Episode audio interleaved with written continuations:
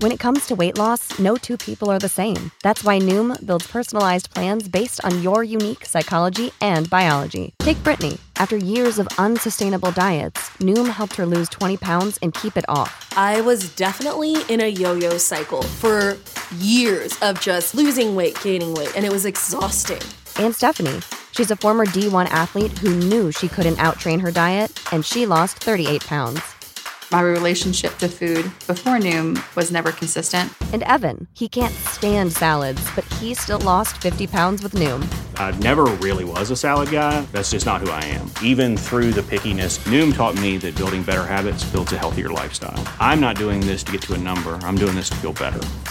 Get your personalized plan today at Noom.com. Real Noom users compensated to provide their story.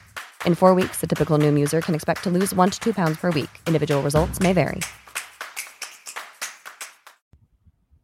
It is March 25th, 2022. We're living in the future, and this is the Wrestling Inc. podcast. I'm Restless Glenn Rubenstein, joined by Alfred Konuwa. Tonight, the two of us hanging out. Issa can't make it this evening. Uh, we hope she's doing well. And we're going to talk about SmackDown, about Rampage.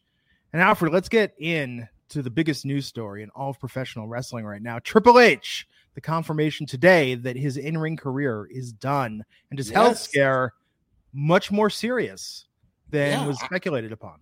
And indeed, it was a scare. I mean, if there's anything more than a health scare, maybe you even call it that. But early this morning, it was announced that Triple H should be appearing not on First Take, but this did air on First Take. Uh, it was done mm. during a show called Stephen A's World, which uh, they aired a longer interview, I believe, tonight. I haven't had the chance to check that out, but they showed the meat of the interview he aired on uh, uh, first take this morning, and uh, Triple H really kind of going into detail in a short clip, but going into a lot of pretty grim detail about what his cardiac event was. We've always understood it to be a cardiac event. There have been whispers that it's a very serious thing, and it was far more serious than I think anybody imagined because Triple H talked about having viral pneumonia coughing up blood. He had uh, fluids that was in his lungs and his heart. Uh, he talked about his ejection fraction, which uh, is supposed to be anywhere from 55 to 75%. He said around 60% is what it's supposed to be, but he said it got down to as low as 12%. He was essentially on death's door. Wow. And his heart condition nosedive. In the, he was in a position where he didn't know if he could wake up next to his daughter. So, really, for something so early in the morning here on the West Coast, to just, I really, I'm just waking up uh, looking at all this stuff and very, very kind of grim things to begin the morning. And Triple H said quite frankly, that he's done wrestling. He will never wrestle again, were his exact words to Stephen A. Smith. So, I mean, I don't think anybody expected him to wrestle just based on the whispers alone of this cardiac event, knowing that Triple H has a defibrillator in his heart, and uh, that's its own risk in terms of wrestling on television and having it zapped. He is done in the ring. Uh, you know, you people just get to never say never, people, but I really hope I never see another Triple H match ever again, and it doesn't look like we will be seeing it. So, uh, the interesting story, and I think moving forward, is going to be what is Triple H's role going to be backstage, not only for the juicy gossip, but I think also because with his health, what can he do backstage? What is his role going to be? Because a lot of people saw him as an heir apparent. Uh, who knows if that's even in the cards anymore? But what's important is his health. Uh, Triple H retired officially. Glenn, what do you think about all this? I mean, look, the headline, knowing the full story, is that Triple H is alive. This was treated. He's taking it day by day, but it sounds like he's he's living with this and hopefully on the road to recovery. I think to me that's the headline. That's the most important thing. I think a lot of stuff makes sense right now. Um, as far as his complete hands-off nature with NXT and turning that over, and even the fact that he did this uh, with Stephen A. Smith today, and this wasn't an in-ring promo. Um, I'm I'm gonna wildly speculate that his relationship with WWE is probably a little strained and more uncertain at this point. Given everything, given everything that's happened. I would say that this is not the type of promo I would want on television or sure, even in sure, ring sure. or whatnot. Just based on all the stuff he said, I think he would kill a crowd real quick with um, stuff like this. Um, having to retire based on all this graphic detail that he went into in terms of what he went through. Yeah, I'm not saying he should have said all of this in the ring, but I'm saying that the way that uh, he is, uh, to borrow a phrase, controlling his own narrative with this yes. news is very not WWE is is what I'm saying is that this is Triple H's decision and this is how he's getting it out there. Um, just interesting, man. I mean, you know, what a career in the ring. I think, regardless of of what he did in the ring as a performer, I think the impact that he has had behind the scenes has really helped reshape what modern wrestling is. You know, for for better or worse, what he did with NXT changed the landscape of, of the main roster. Had he not had that success, I don't think AEW would have been taken as mm-hmm. seriously. Mm-hmm. Um, I mean, you know, I don't mean to be talking about him like he, like he's past here, but I'm saying that I think he still has a lot to offer this business if that's the direction he wants to go in. And I don't know. I'm I'm again, I'm glad he's okay. Him not wrestling anymore, I feel like he was nearing probably a retirement age anyhow. What I think um health aside, uh, my disappointment here is what how much role, control, and influence does he want or does he have in the future of WWE? Because I think that it's it's sorely missed. Yeah, and that's always going to be kind of a murky story with Triple H, and that's always going to be left to speculation because WWE keeps that stuff tight to the vest. But just from the outside looking in, I think a lot of people can glean from what they've seen uh, in the Nick Khan era and suggest that Triple H has definitely lost power in WWE. And, you know, I'm not even blaming Nick Khan. I'm just saying the way things are going right now with NXT 2.0 largely being under Vince McMahon, a lot of his confidants in terms of the corporate front offices have been let go. Was this because Triple H is losing power, which was kind of going on before all this happened? Or yeah. is this now being done because they know, well, we're going to have to adjust to a new corporate WWE, given the fact that Triple H's duties are going to have to be scaled back? So we're seeing a lot of people, whether it was producers like Brian James, whether it was his um, confidants in the front office, we're seeing a lot of them let go in terms of all these mass releases and them planning for life without Triple H. So I'm very curious because, to your point, he's a brilliant wrestling mind. He's somebody who really does know what uh, especially today's more hardcore fan who is not always the best judge of character uh, for modern day professional wrestling, but he does know what the people left watching. He knows what they want out of professional wrestling, and he does know how to give it to them. And uh, I really do think that his mind is very valuable as long as he's healthy enough to contribute. Well, I would also say, and th- and this is rightfully so and completely understandable. I mean, take aside the money he's made both in terms of you know stock and compensation and then his marriage. But even put that aside if you have a health scare i mean he had like the widowmaker heart attack uh, or with the widowmaker scenario mm-hmm. for a heart attack. History of heart disease of multiple his father grandfather great grandfather um, even if you haven't set yourself up for financial security you get in a situation like this nothing else matters except getting better and getting through this. But i could also see based on that early rumblings of the NXT 2.0 pressure when this came up, or he's just like, you know what? Fine, Vince, this is what you want. This is like I have more important things to deal with. Like these are my priorities, not trying to uh, you know, deal with this imaginary feud you're having with AEW. Yeah, and you look at something like this and you bring up Vince McMahon, it just kind of makes you wonder how the hell Vince is still able to do this at such an advanced age in terms of now that, you know, we're seeing WWE grow its company bigger than it ever has, really. And Vince McMahon, the buck still stops with him. And you just see a health issue like this. And it really reminds you that WWE still does not really have a succession plan. And they really do need to think about one because even the quote unquote heir apparent to Vince McMahon seems to have now have um, some type of health issues, and they're going to need to come up with a plan because this is a very stressful job, and this could happen to anybody. I think Vince doesn't think he's ever, uh, you know, Vince don't thinks he's ever he's ever stopping.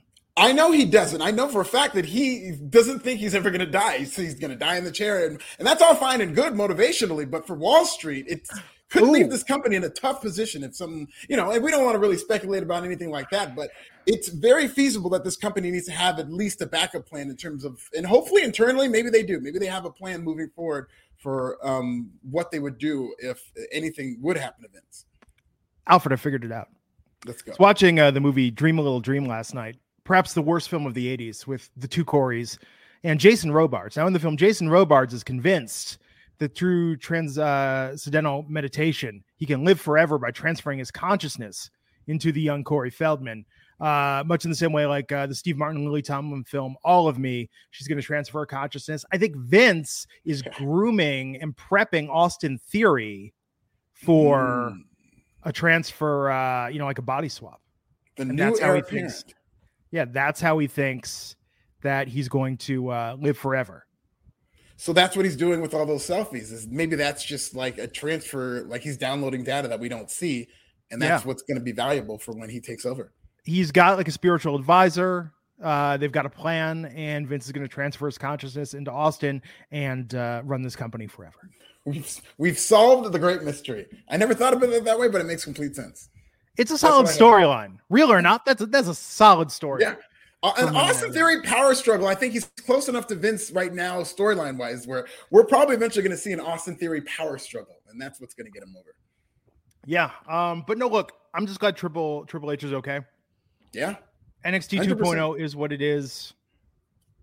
Triple H, I think, um, you know, he's not going to compete in the ring again, but he's not done with this business.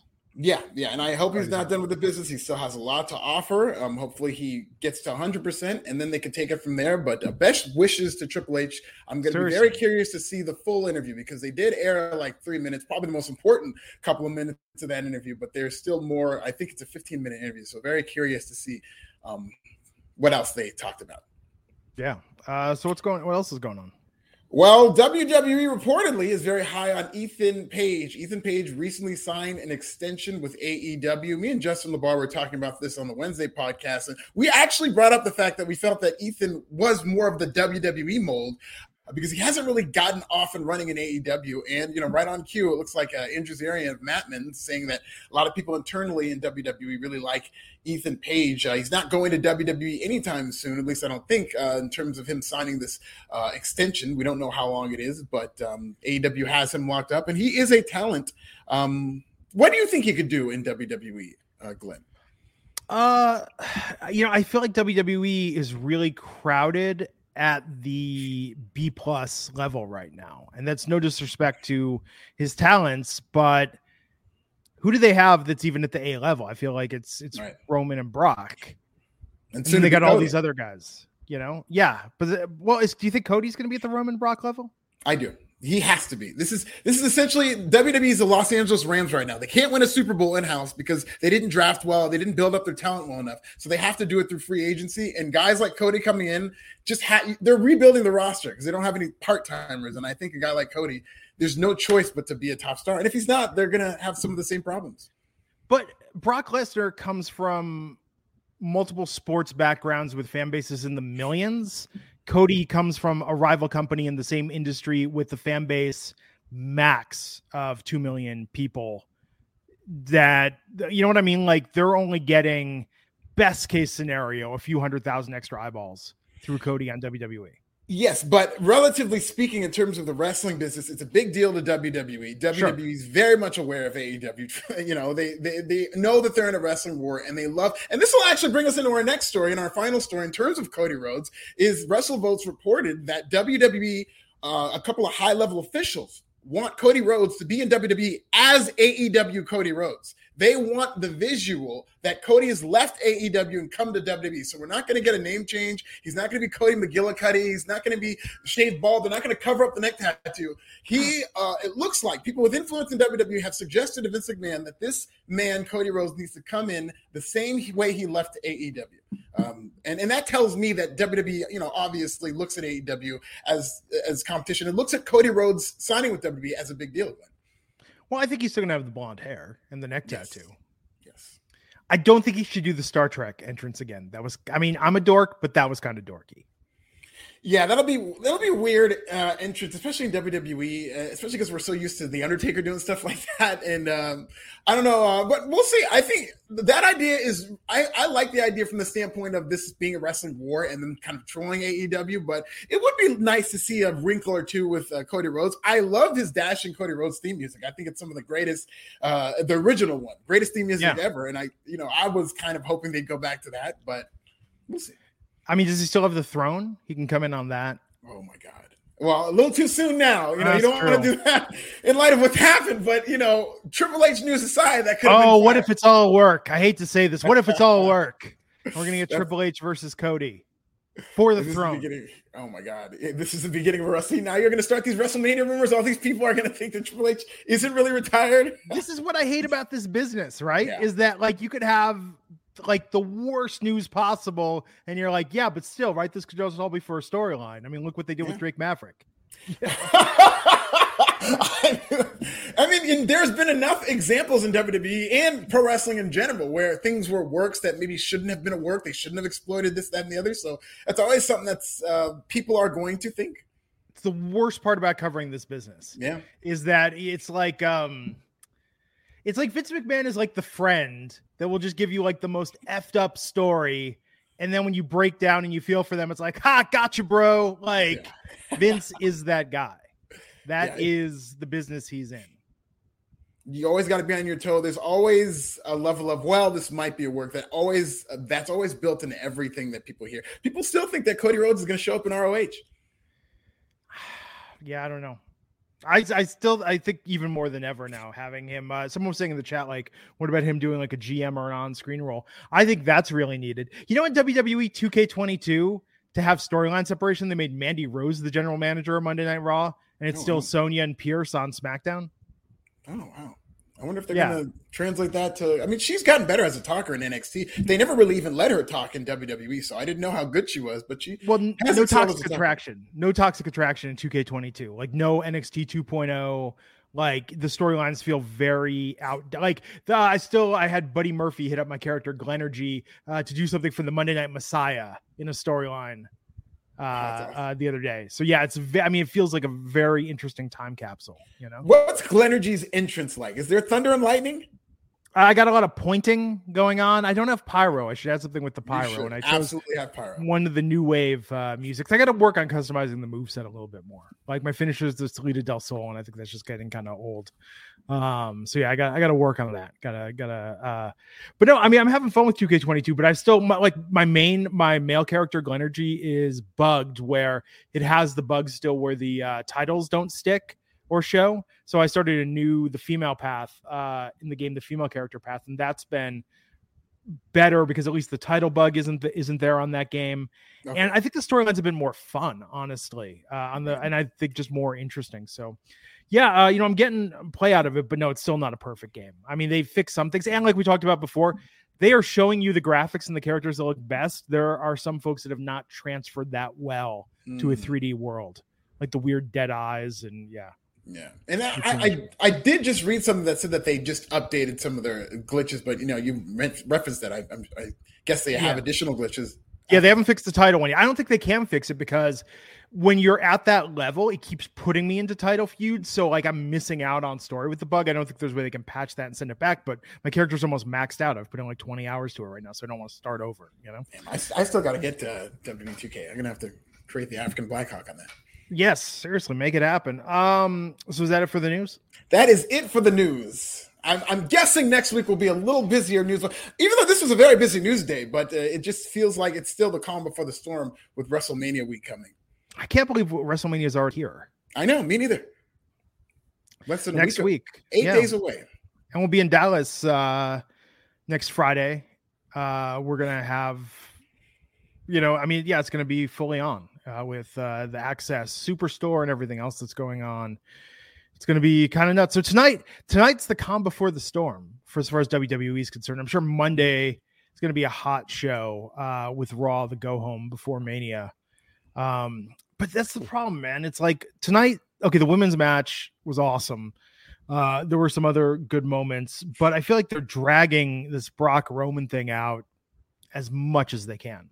Yes, I felt like that with a few feuds tonight. Tonight Charlotte just felt like a Ronda, holdover. Yeah. Especially, I felt like that for weeks now with Charlotte and Ronda. I feel like they just let these women down creatively. They didn't. They, I think, are just banking on the star power of Ronda Rousey, which is a thing. Ronda Rousey has had an impact positively for WWE's business since coming in, in terms of selling tickets, uh, viewership, and all that stuff but they haven't told us really anything of a story between Charlotte and um, Ronda. And this is a match that's going to headline one of the WrestleMania nights, I'd imagine, and it does not feel like that at all. It reminds me of um, like that bad trajectory like Schwarzenegger was in in the 90s, where it's like, well, we've got the stars. That gets people in the theater. It sells itself. And you have films like Eraser and stuff where it's like, no one even remembers what that movie is about. Yeah. You know, it's like we know that he was in, but I mean, like, I think with a lot of the action films, these guys – like ca- uh, cashing a little too much on their uh, their star power rather than storyline, and that's entirely what they're doing with Ronda and Charlotte. The Expendables.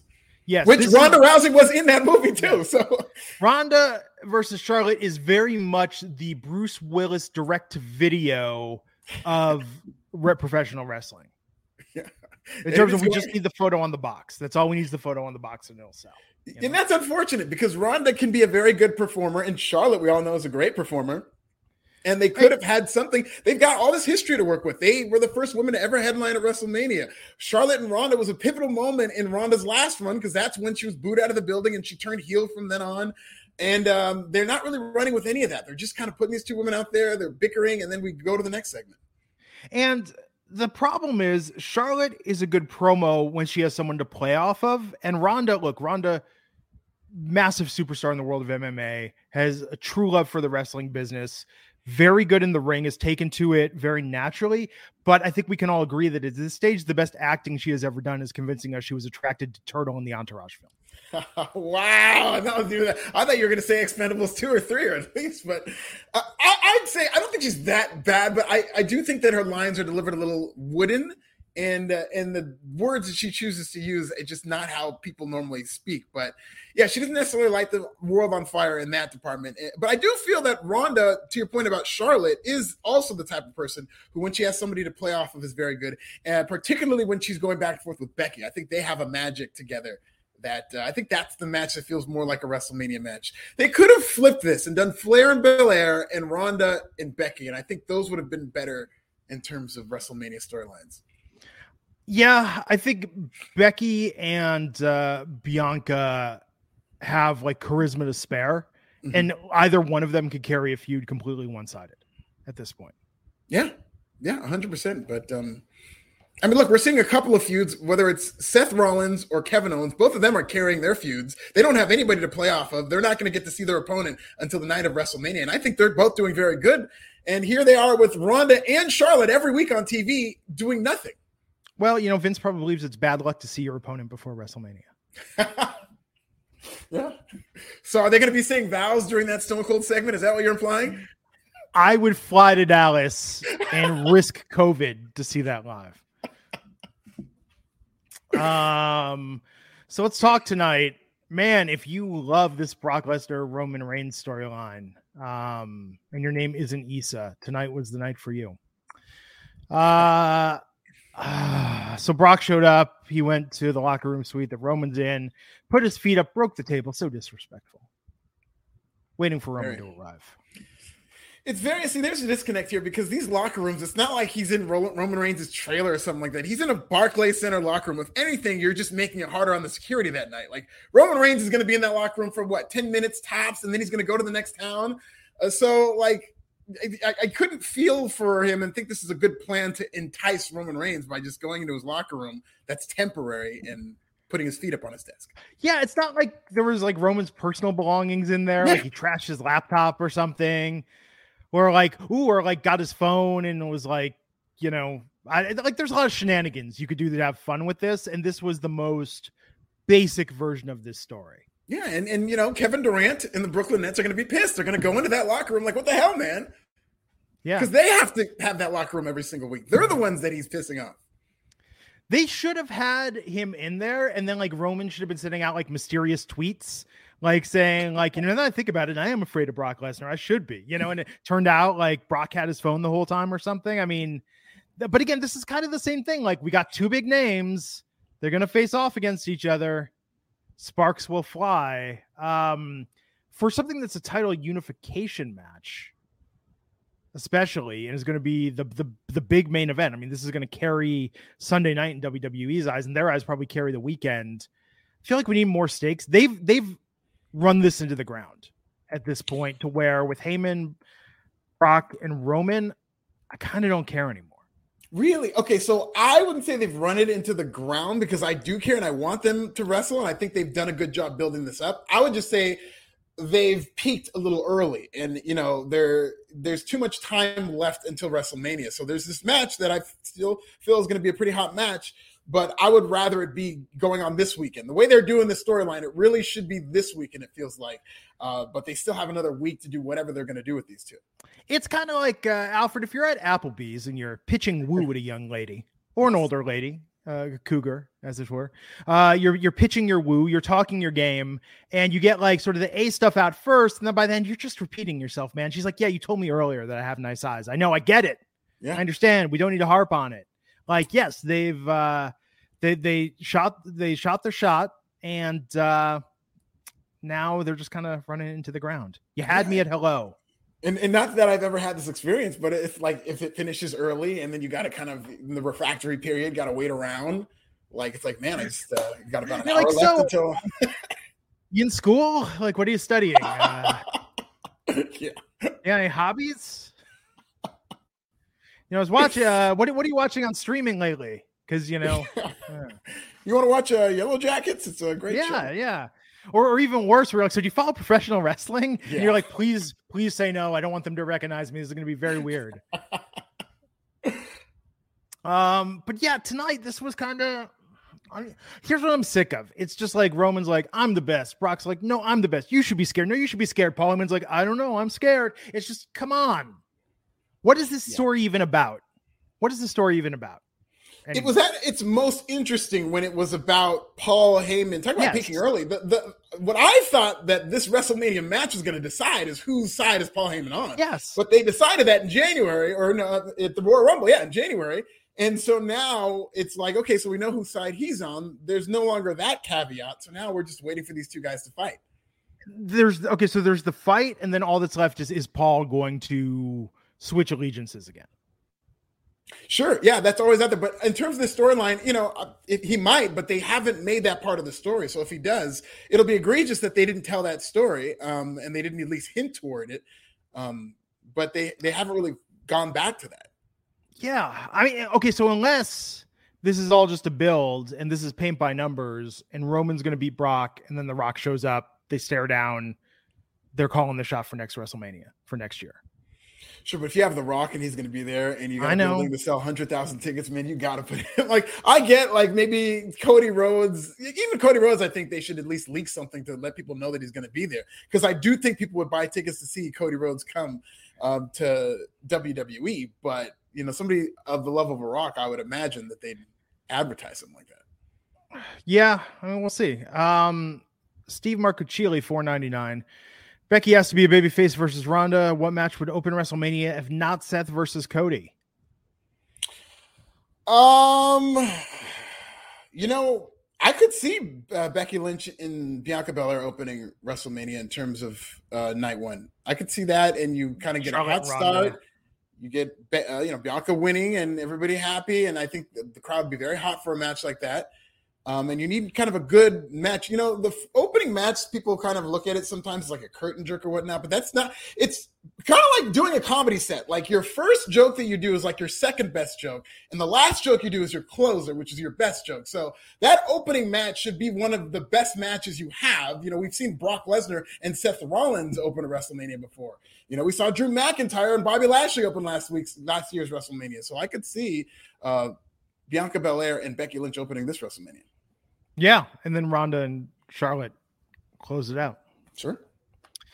Anthony Y, the news breaking today, saying well deserved for Shad Gaspard, the Warrior Award. True. Yeah, hero. we should have you could cover that in the news. Shout out to Shad Gaspard. You know, obviously very sad story about how he passed away, but a legit hero. Um, somebody who risked his life, gave his life for his son Yeah. to live. And I could have sworn he won that award last year. I could have sworn that as soon as that happened that they announced that, but I guess not. Maybe I just remembered it wrong. But very well deserved. They should really, you know, given the history of the Ultimate Warrior, they really should be calling this award the Shad Gaspard yeah, Award. to be seriously. I mean, I can't think of a more heroic sacrifice um, than what he did to save his son. So, Yeah. uh, well deserved. Mia Lee, four ninety nine. Am I the only one that feels like we were robbed of seeing Kross versus Scarlett entrance at Mania Stand and Deliver?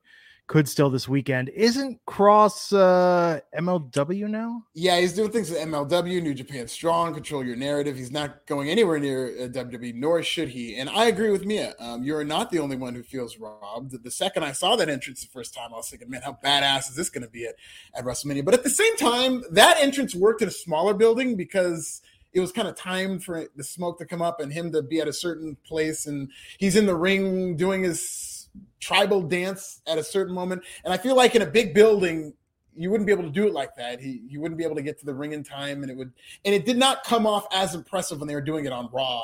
Um, but then again, Yeah. at that point, they had probably given up on him. Looking at it in hindsight, I feel like the the headgear kind of yes, among other things, losing to Jeff Hardy in his debut didn't help. Losing to Keith Lee for no reason didn't help.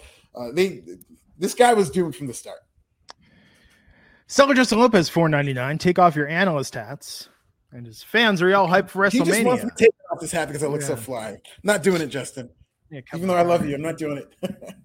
Uh, are you hyped for WrestleMania? I hate saying it, but WrestleMania this year feels like another weekend. Yeah, I. Uh, you go first on this one. A little bit. I kind of agree with that. I, I kind of feel, you know, those last couple of weeks, even the month of WrestleMania, usually you'll kind of get the juices flowing. And I don't feel that fully. I feel like there's a lot of stories out there, and I feel like WrestleMania itself, this time next week, I feel like I'm going to be pretty hyped for WrestleMania because I do feel like there's parts of this card that they've done a good job with. But as a whole, I don't think the two nights thing helped. I think the Yeah. two nights, you kind of have to pace yourself for WrestleMania two nights rather than be like, oh my God, WrestleMania is on this night. Yeah, I mean, I like the, I like them turning into a more of a Comic Con like event with other events and all these things going on and tapping into that. But uh, yeah, it doesn't feel quite as special. Peter Bahi in the chat pointing out that he'll be watching WrestleMania at the park while he pushed the kids on the swings. Oh, wow. I miss, I miss the the swing set. That's a long swing ride. So you're gonna just stand there for three and a half hours and push the kids on the swing. Your arm's gonna be sore. I, I gotta go again. I gotta find like a playground and some swings. Like I want to see how high I can get. Maybe jump off. Haven't done that in like forty years. Yeah, well, listen, Alexa Bliss looks like she's off the WrestleMania card and is not happy about it. I imagine she's probably gonna be on a swing set during WrestleMania. It's true. I'm going to when we get off the air tonight. I'm gonna go and tell my wife we need to get really into swinging. Now that we're in Las Vegas. Please tell her just like that. Don't give any context. Just say, I just think we should get into swinging. Why not? I'm sure there's this is the city. There's a lot of playgrounds, a lot of public works here. Uh so SmackDown Tag Team Championship or SmackDown Tag Team Champion Jimmy Uso took on Shinsuke Nakamura. Rick Boogs. Uh, what do you think of this one-on-one match? Shinsuke getting the win. That's fine. They're doing a good job building up Shinsuke and Boogs, possibly to take the titles from the Usos. We'll see. But I, I, it, I mean, I, I've felt this way about Boogs for a while now, but it seems like the the slow push is on for him to be kind of the next echelon because now we're going to get into the next season. There's no off season in wrestling, we know that, but WWE seasons are WrestleMania kind of, and I could see Boogs being somebody who they earmark to push as a singles guy. Man, how fucked is Elias? Yeah, what happened to him? right? I mean, it's crazy. It's absolutely crazy that he had his gimmick massively over uh with the crowd. Sort of, I mean, despite all logic. And then Rick comes in as a face and is just a fan favorite. Yeah, doing pretty much the same thing. I mean, it was already hinted that Elias's guitar is gone, but we haven't seen him. He did kill the old Elias, but he might have killed him for real. Might, he, they might have worked that into a shoot where now he's gone permanently. This is a good match, though. Alex Shinsuke getting the win, but even um, Pat McAfee putting over like, oh, Boogs is going to have a real. There's going to be a real singles run in his future. I mean, him versus Shinsuke is the feud. Uh, I wonder if if Shinsuke gets the IC title back for Boogs to chase or something happens because it's. I mean, that will that will solidify how his so- singles career is going to live or die. Is how good that feud is. I think. Yeah, and it would be kind of random because they haven't really teased any dissension, but maybe if they lose to the Usos, that begins it to where Boogs turns on Shinsuke. But I mean, you know, they cut his hair, they're showing his legs, all the things Vince likes doing with people who he's excited about. And sometimes it ends up working out. Sometimes it's like he's smothering something that he likes too much and killing it. Uh, but we'll see what happens with Rick Boogs. They clearly like Rick Boogs. He's doing like the strongman gimmick where he's got the mustache and everything. Tonight uh after that we had a stellar video package talking about the fall and rise of baron corbin. Yeah, we got some homeless Corbin in there. You know, maybe they're going to bring that back. they really need to bring that back. I mean you can't show that tonight. It's like uh showing that tonight was like uh at the office finale you know when you have the flashbacks like hey remember how great michael scott was? Let's not pay attention to what happened after he left. Let's really focus on how great that was uh you know corbin needs to be in dire straits again because that was a plus material and uh, even tonight with Moss, like the little dissension between them uh, at the end of that video package. I don't know. Like, um, Yeah. Moss should take all of his money and leave him destitute. Yeah, that might happen, and that's another one where they're going to split these guys up, and it looks like I think Moss is going to be somebody that they push. Uh, but yeah, and just for the record, I am a D'Angelo Vickers apologist. I did think Will Ferrell was tremendous on The Office. That was Uh, for but like four that's neither here nor- episodes. It was for four episodes, but I, I did think that he was tremendous in terms of because I, I do know that he gets a lot of flack from the Office universe in terms of replacing Michael Scott for that short period of time. But I thought he That wasn't the issue. Ed Helms was the issue. Oh, really? Uh, Andy as the uh, new Yeah. manager, people didn't like. Well, and I get because they thought this guy's a movie star because of the hangover, but when he left the when he left the show, it got good again when they sent him on that boat trip around the world. Um like I, I think that he was just really uh, bringing the show down for quite some. Like anyone else as the manager would have been great. When he was a heel, that's when he bothered Yes. me the most. When he turned heel and he was evil Andy and he wasn't really the character didn't make sense anymore. That that's when it bothered me the most. Yeah, um, it's just tough, man. It was tough to get through those last couple seasons. Really, I, I like maybe I just I'm too much of an apologist, but I enjoyed pretty much all of the office. There never was a period where I said this isn't as good as I, I. There were periods where it wasn't as good as it used to be, but I still enjoyed it. Pam and the sound guy. You didn't like that? That was kind of like a pro wrestling angle, you know. He even got the pro wrestling spot where he hit him with the boom mic. I mean, Pam was frustrating in that whole thing. I, I was Yeah. very frustrated with Pam, but you know, the thing with Jim and uh, what's her face that was I thought cleverly done. Um, I don't know, and I like Kathy Bates. I thought uh, James Spader was fantastic as Robert California. Robert California was a great character. I thought he was very funny. Yeah, there were just some lesser moments, but no, I, I watched those. You know what I did for my last rewatch? You could probably still find them out there somewhere on the interwebs. And I know this is what Peacock's trying to do now, but some fan went through and took all the DVD bonus material and edited it back into the episode. So there were like the supersize fan Oh. cuts before Peacock, and I found those and I rewatched the entire series with those probably like three years ago, and that was a very fun rewatch. You know, but yeah, it just it starts to wane a little bit towards the Yeah. end. My favorite Robert California line is when he goes, Jim, do you want to hear about animals or sex? And he goes, I want to hear about animals. He goes, when animals are having sex. Ah, James Spader is so good. um, where were the cuts? Where were where were people like? How come nobody was recutting uh, uh, Ultron footage with Robert California lines coming out of Ultron's mouth? yes. You know, it I was mean, like not sa- yet. Yeah, it was like the same thing with Kylo Ren. I was like, someone needs to take like Adam Driver's like weird dirty talk from girls and like dub that over like Kylo Ren. You know? There is a TikTok trend with Adam Driver, but it's from BlacKkKlansman, and they dubbed that Okay. over. Into, and it's, it's pretty wild. NSFW for sure. I installed TikTok finally because of pressure from Issa loaded it up, and I was like, I have no clue what I'm doing here, what to watch, and I'm never going to post a video. So I like promptly just uninstalled it from my phone. You did a wise thing because it'll suck you in. You can get addicted to anything. Once it figures you out and what you like, game over. You'll be on TikTok for six hours. Um, uh, Twitter, Reddit, you know, I think I've got like a pretty pretty good social routine these days. Uh, so Ridge Holland versus a returning King Xavier Woods. Yes, King Woods back. Him and Kofi still no plans for WrestleMania. We're not featured on that uh, WrestleMania Battle Royal. I think it's egregious. Maybe they should go for the FTW title. Easy win, easy win uh, for Woods tonight, but good to see him back. Yeah, good to see him back. Very quick win. Um, really kind of dropping the ball with this whole Big E thing because you know now that Big E is on the men and whatnot, this was a very real story that I feel like emotionally they could have transferred to the New Day. And hey, you almost you know paralyzed my best friend. That's something that could be manufactured to a.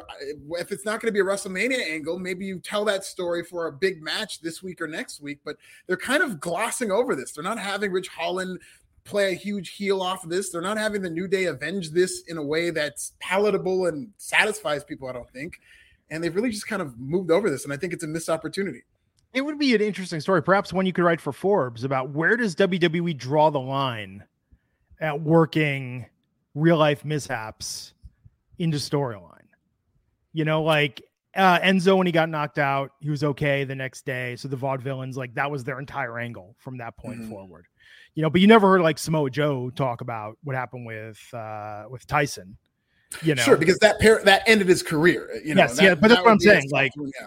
so I'm, I'm giving you that as two complete opposite ends of the spectrum. You know, Right. like yeah. No, somewhere in the middle point. is the line. You know, Yeah, yeah, somewhere in the middle is the line, and there is obviously a long history of professional wrestling in terms of injuries, making light of them and, and using them for heat. Whether it's Wahoo McDaniel's, I broke your leg, uh, Stone Cold Steve Austin, I just broke your neck. Owen Hart doing that with Austin when he, you know, gave him a stinger that infamous time. And so, you know, wrestling's definitely not above this, but you're right. There is a spectrum of, you know, I guess it depends on the severity of the injury. But then again, Roman Reigns got cancer and they made that part of the storyline. So, you know, they're really, I don't know what the line is. Yeah. Actually, I mean, but that's the interesting article is like what what is what does the WWE consider to be where where does it go from good taste to like no we can't possibly do this. Sure. Yeah. Uh, Brian Barry, four ninety nine, is asking, "What do you think of the Joker in the deleted scene from the Batman?" Which I've I've not watched the movie yet, but I did see that that scene was out there. I did not watch it since I've not seen the film. Okay. No spoilers, but I'll have to check that out because I was not familiar that there was a deleted scene. But um, yeah, Yeah. way to bring that up. It's a the Batman is a great movie. It's a very dark, but it's the it's the Batman we need right now for this era. Interesting. Emo So- Batman.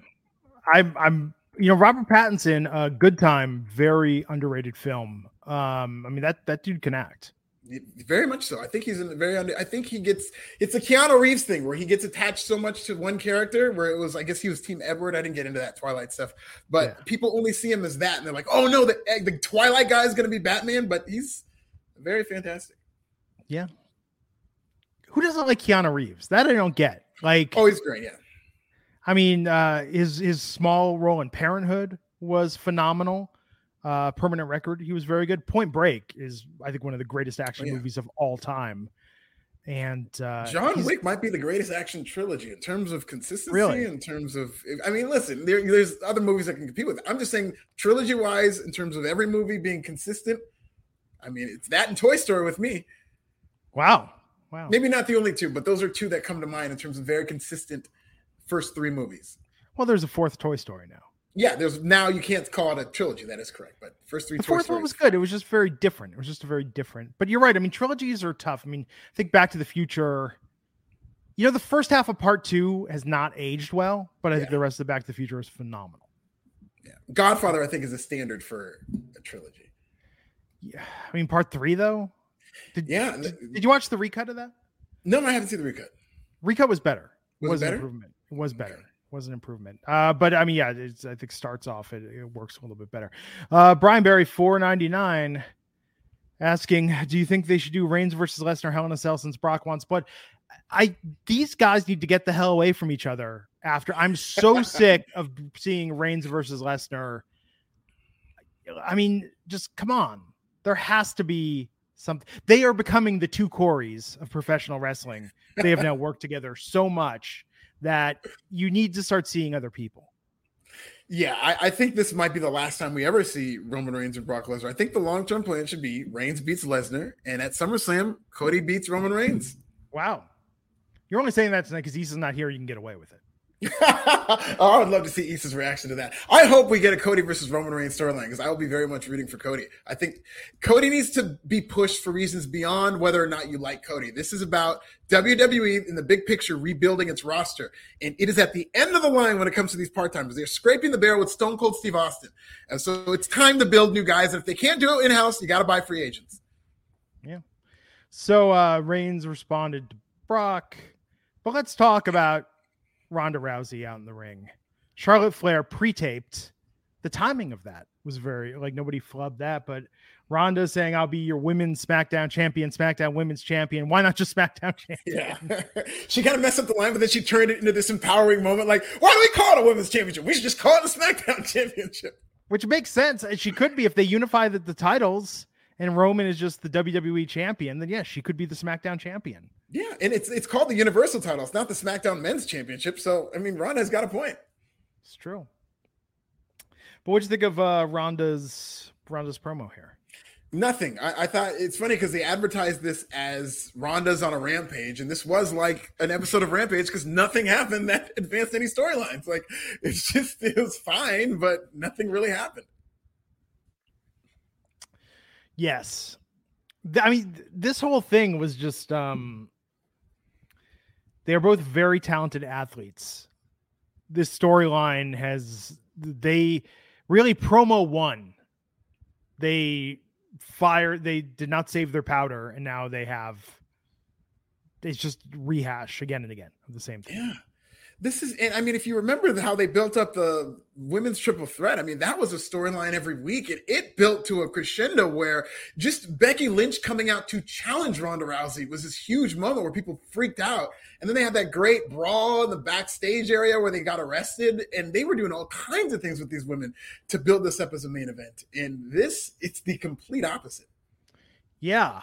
Um whoever thought you know this just really needs time on the mic to build this. Mm-mm. No. No, could have done so much more. So much more. Brian Barry 499 saying Cody versus Reigns. Book it, Family Legacy versus Family Legacy. Great storyline. Yeah, there's a lot of stories you can tell with Cody versus Reigns. And I mean, I just don't think Brock Lesnar should be the first person to be, you know, they keep building up this 500 day streak of Roman Reigns. That needs to be transferred to somebody new you know, or somebody coming in to be established. But Brock does not need this win. So hopefully uh, Roman Reigns wins and they'll be able to keep him strong so they can build somebody else. Uh, Kayla was sitting in the on the couch next to Brock Lesnar. Just, Jesus, this, this was so dumb tonight. This was such a dumb way to keep stretching out the build on this. I'm like reading the recap of this now. I'm just angry that this is what I watched. You know, Degrassi hit HBO Max today, all 14 seasons. I could have been watching more of that and uh, Drake in a wheelchair as opposed to watching 90% of what we saw on SmackDown tonight. Yeah, yeah. I, if I would have known, I might have been watching. It. I've never seen Degrassi before, but I've heard what? great things. And uh, no, I mean, I've seen. Okay, so I had Teen Nick, uh, and then I saw a couple of okay. episodes that they would air late on Teen Nick, and I thought it was fine, but they didn't consistently air it, so I never really got to experience it. And was it only in Canada? How did you get it? No, no, it was in the U.S. It was on Teen Nick. Okay, so yeah, TV. Well, and in the '80s, the original version, they like showed it on PBS, and they showed it in like health class to mm-hmm. like write an essay on what Joey Jeremiah did and was that the right thing and how he treated his friend. It was like very the '80s version was very kind of hokey. Um, but that's the challenge with Degrassi on HBO Max is there's 14 seasons, and over those 14 seasons, it is like five or six completely different shows. Wow. Like the cast keeps changing, people graduate. If you go back and watch the beginning, it's just like, what is this awkward year junior high shit? Uh, Drake with a very fashion forward hairstyle, uh, not looking like the Drake we all know and love. Um, but it get like, and I was trying to talk about this with my wife. We liked it in the early seasons because it was awkward and they cast more real kids. Everybody became too stylish and good looking around season 5 mm-hmm. and that's when it didn't seem as real anymore. I wonder if this is how they're going to play Euphoria because I mean these kids can't be kids forever. They already look too old to be high schoolers, and they're yeah. only going to keep getting older. So I wonder if they're going to start shuffling around the cast and having to put new people in there. Well, that's why the Degrassi series, all versions, have been groundbreaking. Is they don't cast twenty year olds as teenagers. Like these are all kids playing their own age you know? So yeah if you start at the beginning you're gonna look at this and you're gonna be like what is this after school special weird canadian shit that i'm watching? Um i would almost recommend like i don't know start with the last episode of the first season because it's got an ecstasy plot. And it's got one of my favorite drug plots where there was the pill and one character ends up taking the drug and then the other characters think they're taking the drug but someone switched it out so they're really taking like vitamins and they're acting like they're really high.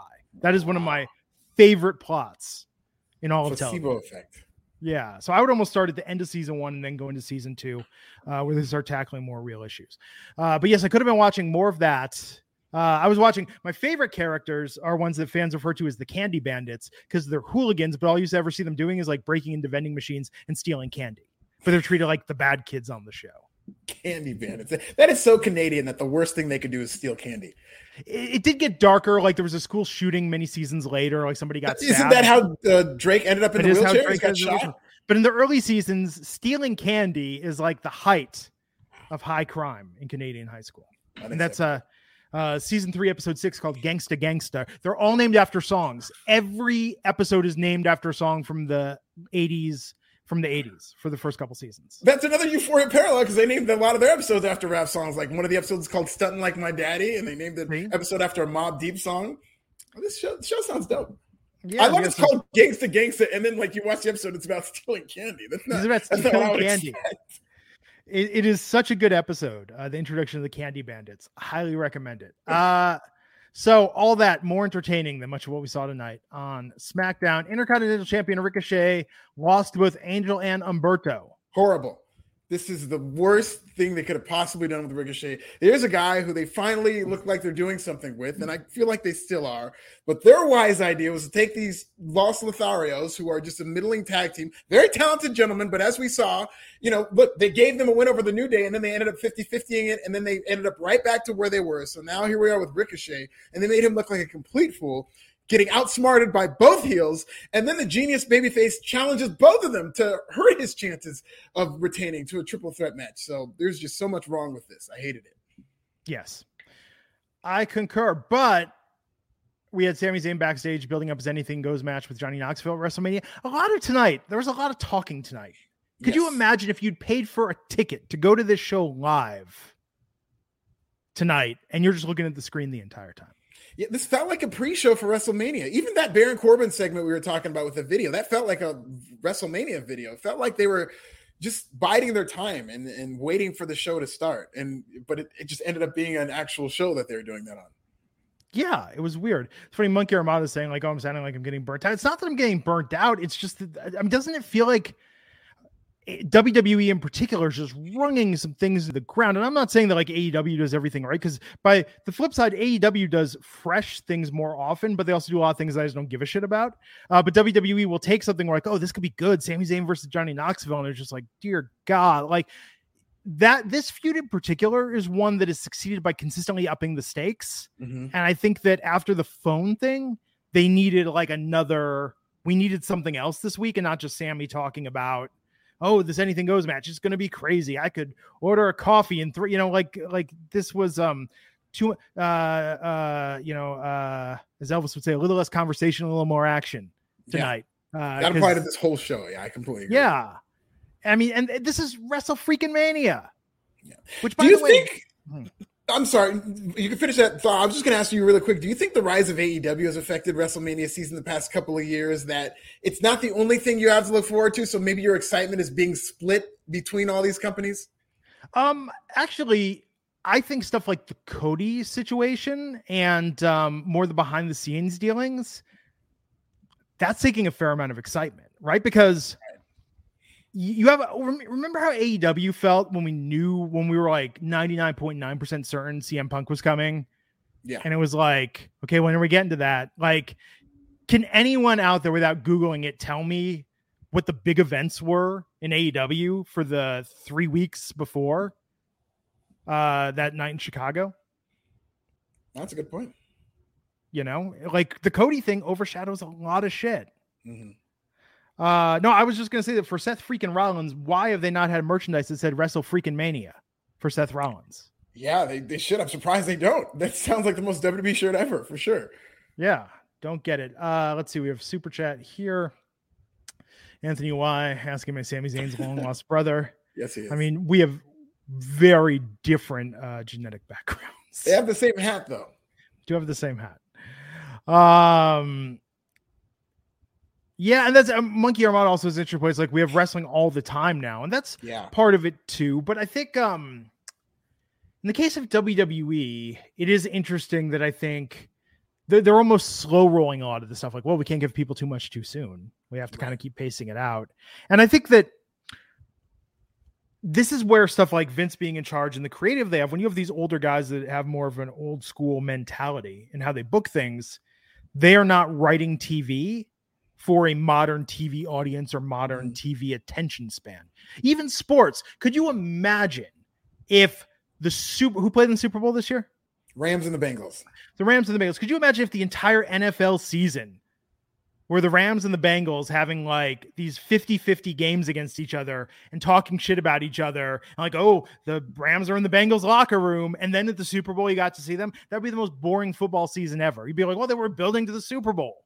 It's yeah. like we do different things each week and we build people up. So when the people we built up face each other, it really means something. That is yeah. not WWE's model. Like that's why squash matches are important. That's why enhancement talent. That's why side stories are important. Because if you had all this time where you had Brock doing something, accomplishing something, or Roman defending something, there's something to be said that like you know and as a fan think about all the tv shows you love um, and the character pairings you love. I always point to Breaking Bad as an example. Mm-hmm. Everyone likes when Walt and Jesse are together and they're making meth and they're having fun and hijinks and shenanigans. And you go, those are really special times. Like, I wish the show was all that. There is an argument in storytelling that says the more meaningful time characters spend apart from one, one another, growing and changing, the more special it is when the characters spend time together and have those crossover moments. Wow. And I think in terms of building feuds, WWE WWE does not believe in that at all. It's kind of like the more we see them together, the more we're going to want to keep seeing them together, and the more we're going to want to see them fight. Does anyone think that that is making you more excited? I mean, and th- this is the question: what we saw, what we've seen with Roman and Brock, what we've seen with Charlotte and Ronda in particular. Do you feel that all these promos are making you more excited for the match at WrestleMania? Yeah, over overexposure is a big problem with WWE, and, the, and a lot of that is also the fact they split that roster in half. So now you have half of a roster here, half a roster there. So they find themselves in situations where they have to or at least they feel like they have to keep people in close quarters where we're seeing these same pairings all the time. But no, I agree with you. It would be so much better. And to your point about the Super Bowl, they make sure that, you know, it's AFC versus NFC, these two conferences that typically don't play each other. I mean, you do play four NFC teams, but they typically don't have a lot of interconference games so that the Super Bowl, when it comes around, is very special because they stay apart and this is where we talk about pacing because you can't do stuff like the Sami Johnny Knoxville thing that keeps escalating and then cool it off. And you can't do stuff like last week. Last week was very good with Roman and Brock, yeah. but you can't do that, that last week. And this time it's like, oh, Brock's just hanging out and trashing his dressing room. Like, felt kind of tame. Yeah, very tame. Especially, especially when you saw the payoff. That spoiler alert didn't really go anywhere. It was just, it was a waste. They punted tonight. Yeah, I, and that's what I don't like. That's where our, our like all of our intelligence as viewers is being insulted and our time is being wasted by this company. Yeah, I, I, think they're just wasting time. I think they just peaked early. They just peaked early, booking this card, and now they're they're waiting for WrestleMania to come. Yeah, uh, Steve Mark and for uh, uh, Veer. Uh, so uh, Buck ninety nine. Who's next after Cody to jump to WWE? Where have you been, Steven? Oh, who's next after Cody? Yeah, who's next? They remove the period. Who jumps oh, to WWE? Jumped, I thought he was saying. Well, I was reading that as what's next for Cody. Um, yeah. who's next to jump? Well, okay, we're gonna get a lot of contracts coming up in 2024. Um, I know WWE is going to want MJF. MJF is, you know, and Tony Khan, for whatever reason, is all too happy to let MJF play this character of a character who wants to go to WWE. Let me tell you something right now you could say that this is all storyline. The money's real, and WWE has the money to take MJF from AEW. So who knows what's going to happen there? I could see Jade Cargill being somebody who moved because she's not necessarily ingrained in this weird culture of professional wrestling and this wrestling war. She's just going to get paid, and I think WWE would break the bank for Jade Cargill, and I think she'd be fine going to WWE. I think she'd be better fit there, personally. Yeah. Um MJF is going to come to WWE and then like lose them their relationship with the Susan J. Komen Foundation. He's gonna he's gonna just cross a line. He's gonna roast a bunch of kids who are sick. He he is going to like if they thought Enzo was a wild card in a loose cannon, MJF is going to I think purposefully see what he can get away with. That is a great. I never thought about that, but that is a tremendous point, Glenn. In that, if WWE does sign MJF, he's a guy who's always in character. You got to keep him as far away from these Make a Wish kids as possible, like because you know it would be too tempting. And he's always in character. And I never thought about that, but yeah, you got WWE needs to keep him in like a bubble somewhere when he's backstage because he's screwed. He's screwed if he backs down. Like that's it. That's the death of MJF. That's the end of the character. Yeah. You know? Um, unless unless they put him another thing like they did with Cody. Remember where uh MJF was like putting over like DDPY and like like he had he was doing the two face thing pretty well. Yeah.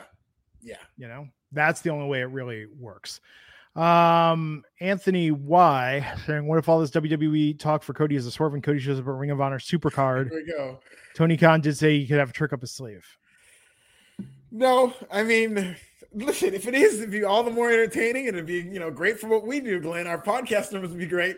Um, but I do think Cody Rhodes is going to show up at WrestleMania 38. It sounds like everything is in line, but we'll never know until we see the music. Yeah. Um, Is and it, you know a lot of people are going to tune in for that. That's I think going to get more eyeballs than some of these stories. Uh, Austin Theory attacked Pat McAfee. I'm still not sure what this feud is about. It's like a game of cat and mouse, like a game of tag, because he hit him and ran again. But why are they feuding with each other?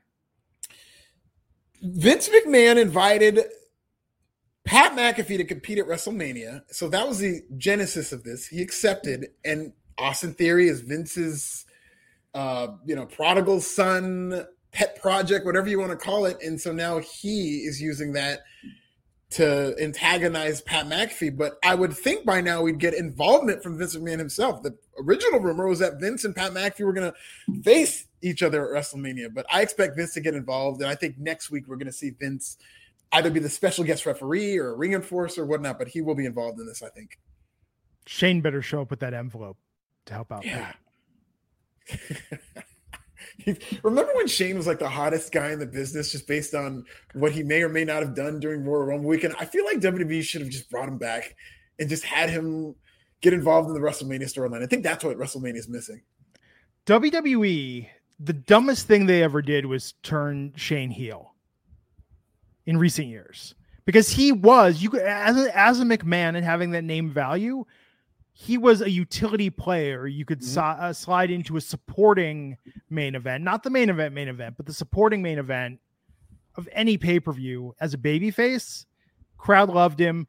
I mean, I'm trying to think of a uh, in ring performer who has ever made as much of some limited God given wrestling ability as Shane McMahon. Yeah, he is a natural babyface. He's the only McMahon that you would just really want to have a beer with in terms of that type of personality. And he's really good in terms of a babyface promo. I think his heel promos are awful this day and age. Yes. I think I don't know what happened. I think maybe too many concussions, jumping off too many things. But Shane in his prime was a tremendous heel promo in the Attitude Era. He was great. He was just a chip off the old block. But when we've seen him in those feud with the Miz or whether it was a feud with Braun Strowman and he had to cut a heel promo, he would just fall apart. Yeah, so dumb, so dumb. And and they could they could use him right now because they still don't have an abundance of babyface talent. Uh, but okay, so let's talk about the high point of tonight's episode, which was Zelina Vega versus Sasha Banks versus Rhea Ripley versus Shayna Baszler. Uh, their tag partners were removed pretty early in this. Sasha got the win. These four women, as part of their tag teams, are going to be competing for the WWE Women's Tag Team Championships at WrestleMania, a match I predict is going to be the high point of the weekend. What? Yes. Really? You think this the fate of the 44 way tag team match is going to be the high point? It's going to be better than Austin coming back? Better than Cody. No, in terms of matches. Up. No, in terms of matches. Okay. You think matches. going to be better than Brock Lesnar and Roman Reigns? I think Brock versus Roman is going to be another Batman Superman situation that goes on for way too long because both guys have to look strong. And um, I don't think they're going to reinvent the wheel with this. You know, I think Ronda versus Charlotte is going to have its thing. Becky versus, I think Becky versus Bianca is probably my, my number two pick. Yeah. But look, Sasha and Naomi are winning these bouts at WrestleMania. I could see that absolutely happening, but you know, just the way they booked this recently, I could see Carmella and Zelina maybe holding on to it. But I I thought Sasha Banks and Naomi was a lock to win these titles. Not that they were going to get behind them, but just seeing how they just throwing all these women into this match, it looks like it's something they're doing to give them something to do. And I actually think this match is going to be something of a disaster, just based really? on the lack of chemistry between a lot of these women um, as tag teams. And you know, the Fatal Four Way tonight was fine, uh, but you know, I did see some issues that made me think that maybe the tag team is going to be a little more of a tough watch. But you know, listen, I don't know if it's going to be the high point, but there's the talent there to have a good match if they let them. I think if they get the time, I, th- I think they're going to really surprise people with what they do. See, I think it's starting to gel. I think Rhea and Liv look fantastic together. I think Natalya um, and Shayna wasn't a pairing that I thought was obvious at first, but I think it's working. But look, Sasha and Naomi, like they both, both of them. Look, if I had it my way, both of them would be winning the Raw and SmackDown titles at WrestleMania. Sure. But them together, I think, is a situation where they're able to take their combined charisma and elevate this entire division. I think, yeah. I think they have potential to be the most meaningful women's tag team that this division has seen in its young life. Hundred percent. They they might already be halfway there just based on the lack of meaningful tag teams in this division. And they do have the talent to win those titles and make them mean something. That's what I was hoping when they got together originally.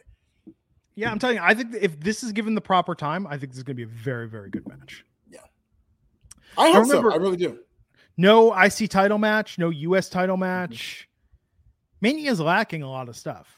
Yeah, very strange because they're doing that Ricochet match next week, and then the U- yeah U.S. title is no Finn Balor is going to be in the Andre the Giant Memorial Yeah. Battle Royal. So yeah, they're just um, kind of punting with these two titles, but it is a loaded card. It's seven matches each night. I guess they just have a hard out at two and a half hours. They don't have to worry about doing hours and hours of content anymore because they sold it to Peacock already. So that's not as much of a big deal. So now they're just going back to three hours. And I'm all for it if they're going to do two nights of WrestleMania. Yeah. Oh wait, the Andre's happening on Friday. Yeah, they're not doing it at WrestleMania. They're doing it next week. So Roman Reigns showed up with the title. They went out there. They looked around the bar. They were in the Barclays Center. You, if you go to the Barclays Center, could you imagine? I went to the Barclays Center to watch a WWE TV taping, and the night was primarily promos, the majority of which were on the screen. They better have some hell of some dark matches tonight. Yeah, especially in a place like Barclays, which is a hot yeah. crowd, and they're always it's like pretty much WWE's new version of Madison Square Garden. Definitely the cheaper version of Madison Square Garden, but they've had some pretty hot shows at Barclays. They had Raw 25 at Barclays, and and considering when I saw that they were doing this at Barclays, I just got excited looking at that alone. But this was not that level of show. So Lesnar's like grabbing a chair. They're facing off. I didn't think this was a hot ending, and I felt like they ended early. I mean, I don't know if that's strategic, but um, you know, Lesnar, oh, I got the title. And this is, you know, why? Because because Rampage was pre-taped and they knew they were going to do the spot with stealing the title. And Vince was like, aha, I will put this on before, and people think you're ripping us off. That's what they should do every week. Is when they find out the spoilers, they do it, and then people think that Rampage is stealing from WWE. I like that. That's what I would do. I think that would be that would be solid. You know, I hope that that's why they did what they did. it's a, it's that's like an ultimate heel move. Did you ever watch the Jamie Kennedy experiment? Oh yeah, Did you see the one where he entered like a country music competition undercover and he found out the band that he was going to be going up against and he researched them and learned their song and he went on first and did the other band's song like in the competition That's hilarious. and then they threw a fit and he said boy how did how do I how do they know you didn't steal it from me did they try to fight him? Like they must be yeah serious. yeah like like like blows were almost thrown Oh, I don't blame them. Yeah. That would, oh my god, that's one of the single best Jamie Kennedy experiment. Like Jamie Kennedy, like I have some thoughts and feelings about him since uh that, which was almost 20 years ago. But yeah, that was a solid prank show. Yeah, no, it really was. I think he's underrated as a comedian too. He still does stand up and he's very funny. Is he though? I was watching some clip from him the other night and I was just kind of like, uh As a stand-up comic, I think he's a talented uh, comic. But you know, I think he gets he's one of those people kind of like we were talking about, not even to a lesser degree than Keanu Reeves is he's attached to a certain type of character where I don't think people give him his props. But you know, not the I greatest his- movie star in the world, that's for sure. I read his autobiography because I used to be really into reading autobiographies.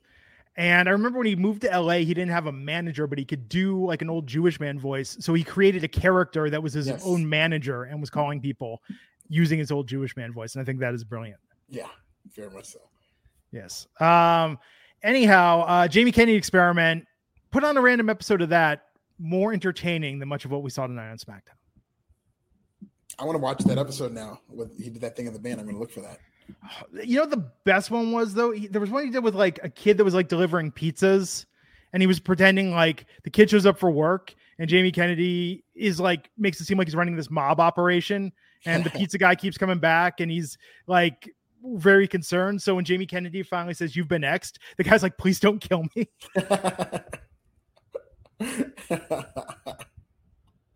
That's the other best part of that show is that he would have to explain to people and say, You've been X. You're part of my new series, the Jamie Kennedy. He had to explain what it meant. They did the same thing on Swerved on WWE. It was like, You've been swerved as part of the new WWE prank show, Swerved. Because they wouldn't know. Like, I've been what? Is this Yeah. a good thing? Everyone knew what punked was. Nobody knew what these other things were. No. Uh, yeah, and uh, what was it? B-Rad with Malibu's Most Wanted. Yeah. that character as well. Oh man. Uh, speaking of which, Joe Sor- Jose Sorolla asking, "Do you see John Cena, Doctor of Thuganomics, at WrestleMania 38?"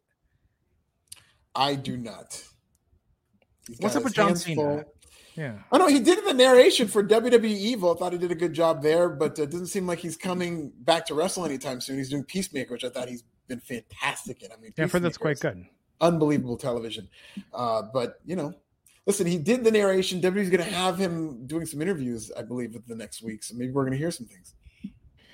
Maybe. So, what did you think of Rampage tonight, opening with Dustin Rhodes defeating Lance Archer? I was very surprised. I think Dustin Rhodes is underrated, but I don't want to see him beating Lance Archer. Uh, but I thought they did a good job with this. They're clearly doing a program with these guys because Lance Archer beat the hell out of just Dustin Rhodes after this. So at least they're doing some of them. And Dan Lambert, very busy man now. He's very, very um, uh, Jimmy Hart like in that he now manages several different people. And he shows up and does karaoke at Hulk Hogan's bar. Yeah.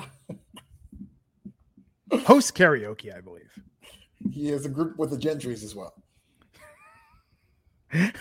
I explained to people, I say, you know, Jimmy Hart was part of the Gentrys, and they're like, who are they? And I'm like, you know, they have that song, Keep On Dancing. Uh, what song is that? And you play it, and it's like, okay, yes, I know that song. the classic. Also, I like that there's commercials that are using Land of a Thousand Dances, throwback to the wrestling album. Why have we not had the modern AEW or WWE roster cover Land of a Thousand Dances like the wrestling album? That could have been on the AEW mixtape. No, uh, could you imagine if that was on the AEW mixtape? That could have been a skit on the AEW mixtape. that was so over back in the day. Um, when I watch all the episodes of Night Flight, like they have Night Flight Plus, which is actually brilliant. I wish MTV would do this. If you get Night Flight Plus, they have all the old episodes of Night Flight on there, so you can watch random music video compilations from like 1985. And there's they do a couple that are themed like take off to sports take off to movies politics whatever. Um but i feel like uh, the sports one is great because we get super bowl shuffle land of a thousand dances. But yeah i feel like land of a thousand dances pops up a lot. You don't realize how much that video was actually shown back in the day. Wow yeah. They Very should do a remake stuff. i mean they're rebooting everything else. It's, it's only a matter of time. We got a new super bowl shuffle yeah. you know uh, uh in a commercial like what was that seven years ago yeah. What, what were they selling too? Was that a, car insurance? I want to say. I think it was car insurance. Yeah. Car like this should tell you That's we don't right. have any car insurance sponsors. I don't have any car insurance clients. This should tell you what a scam car insurance is. that they could afford to do these elaborate commercials and advertise every, like they're just making money hand over yeah. fist because for what they charge versus the actual statistics of how often people get an accident that requires their insurance, they are still just laughing all the way to the bank. It's unfortunately they they always take that route when they could be good people about it. They end up taking the money. You know, and I love the commercials for the general where they actually say, you know, the general is actually legitimate car insurance, and it was just like. like when the perception is that you are cheap like oh there was a comedian I'm, i can't remember his name uh, but he would describe like you know there's allstate there's state farm and i'm insured by like you need some insurance, bud. Like, like that's the level the general is at. You know, uh, like it is insurance in name only. So yeah, I love on the commercial where they call that out. And you got to figure like car CarShield's got to be like a complete bullshit thing as well. I'm sure that yeah. their plans probably don't cover. I mean, it's think about all the effort, time, effort, energy people put into trying to sell you extended auto warranties. Any money they get out of you is just pure profit. It's like the Boost Mobile of insurance. Well, at least Boost Mobile actually provided a legitimate like service that you could use. Oh, sure they do, but I mean it's a, toward the lower end, and and they yes. do have a lot of these little contract things that if you don't read it carefully enough, they'll screw with you. Boost Mobile had the walkie-talkie and the the the where you at, dog? Remember? Yeah, they did. Yeah. I hated that walkie-talkie I feature. remember that. That walkie-talkie feature was the worst because especially if you had a friend or God forbid you were in a relationship with someone who would hit you up using the walkie-talkie thing and you didn't respond, like that's not leaving a text like, "Oh, I didn't see the text or I didn't hear my phone ring. I had it on silent." There's like you legitimately reached out to me with your voice and I ignored your ass. You heard me. Yeah. that was real ghosting back in the day. Oh my god, I had a phone through AT&T wireless. It was a Nokia and only phone I've ever had that had this there was some something weird about it that when someone was calling me and I didn't pick up the phone, I could actually hear the other end of the call before I picked up. So I could hear if somebody was calling me and they were just like, "Oh, that motherfucker better pick up the phone." Like I could hear that while it was ringing on my end. Would I you be won- able to hear it when you hung up too? Like, oh my god, I'm No, finally done with that asshole. No, but I could hear it when it was ringing. It was very weird. That's crazy. It is absolutely crazy. Because Uh, I had a phone that did the opposite. That I could hear when they were hanging. I could hear what they said after they hung up. that is nuts. That could Yeah. really get you in trouble. Oh yeah, for sure. Yeah. Uh, anyhow, back to Rampage tonight. Dustin Rhodes won that match. What'd you think of Jay Lethal's promo? That was fine. I, I, who knows what they're going to do with Jay Lethal? He's on TV once a month. Uh, it sounds like they're going to do something with him in ROH because he was mentioning how something's got to change or whatnot. So maybe they'll just have him uh, be one of the card carrying members of ROH with uh, Tony Khan reimagining it. They got too much talent Yeah, well, they do. in AEW. I mean, with ROH, I guess it makes sense. It's natural.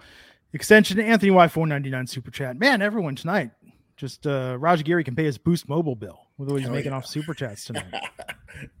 uh, that he can he can afford to finally ditch Cricket Wireless and get a real carrier. I can None upgrade to Boost. Stuff. Yeah, is Boost still in business?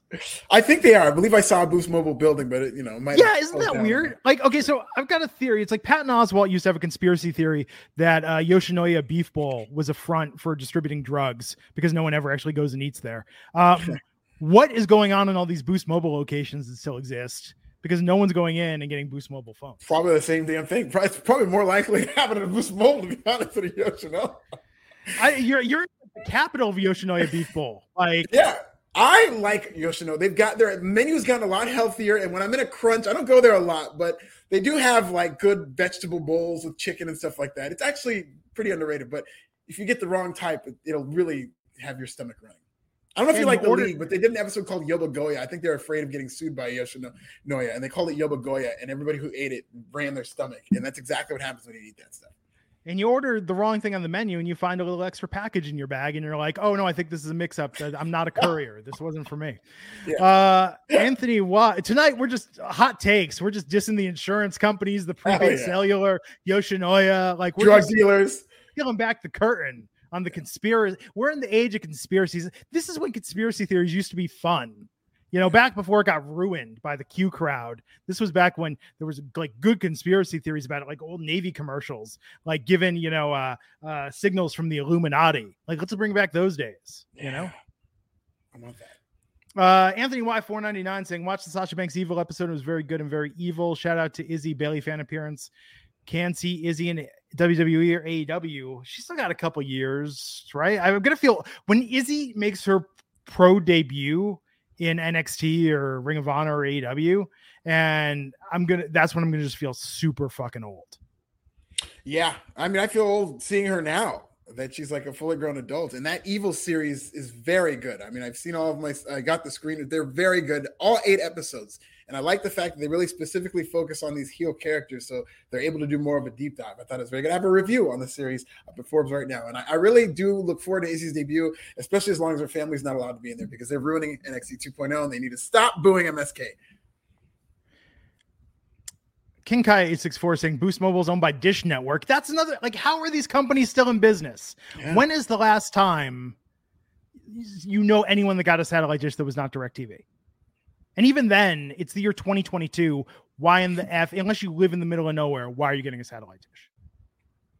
I know it's that old cable, and they're probably overcharging you too. But they, I wonder why Dish would feel the need to buy Boost Mobile. I wonder what they see in that. That's very. They're like, if we can consolidate, you know, they all the Dish also owns Blockbuster.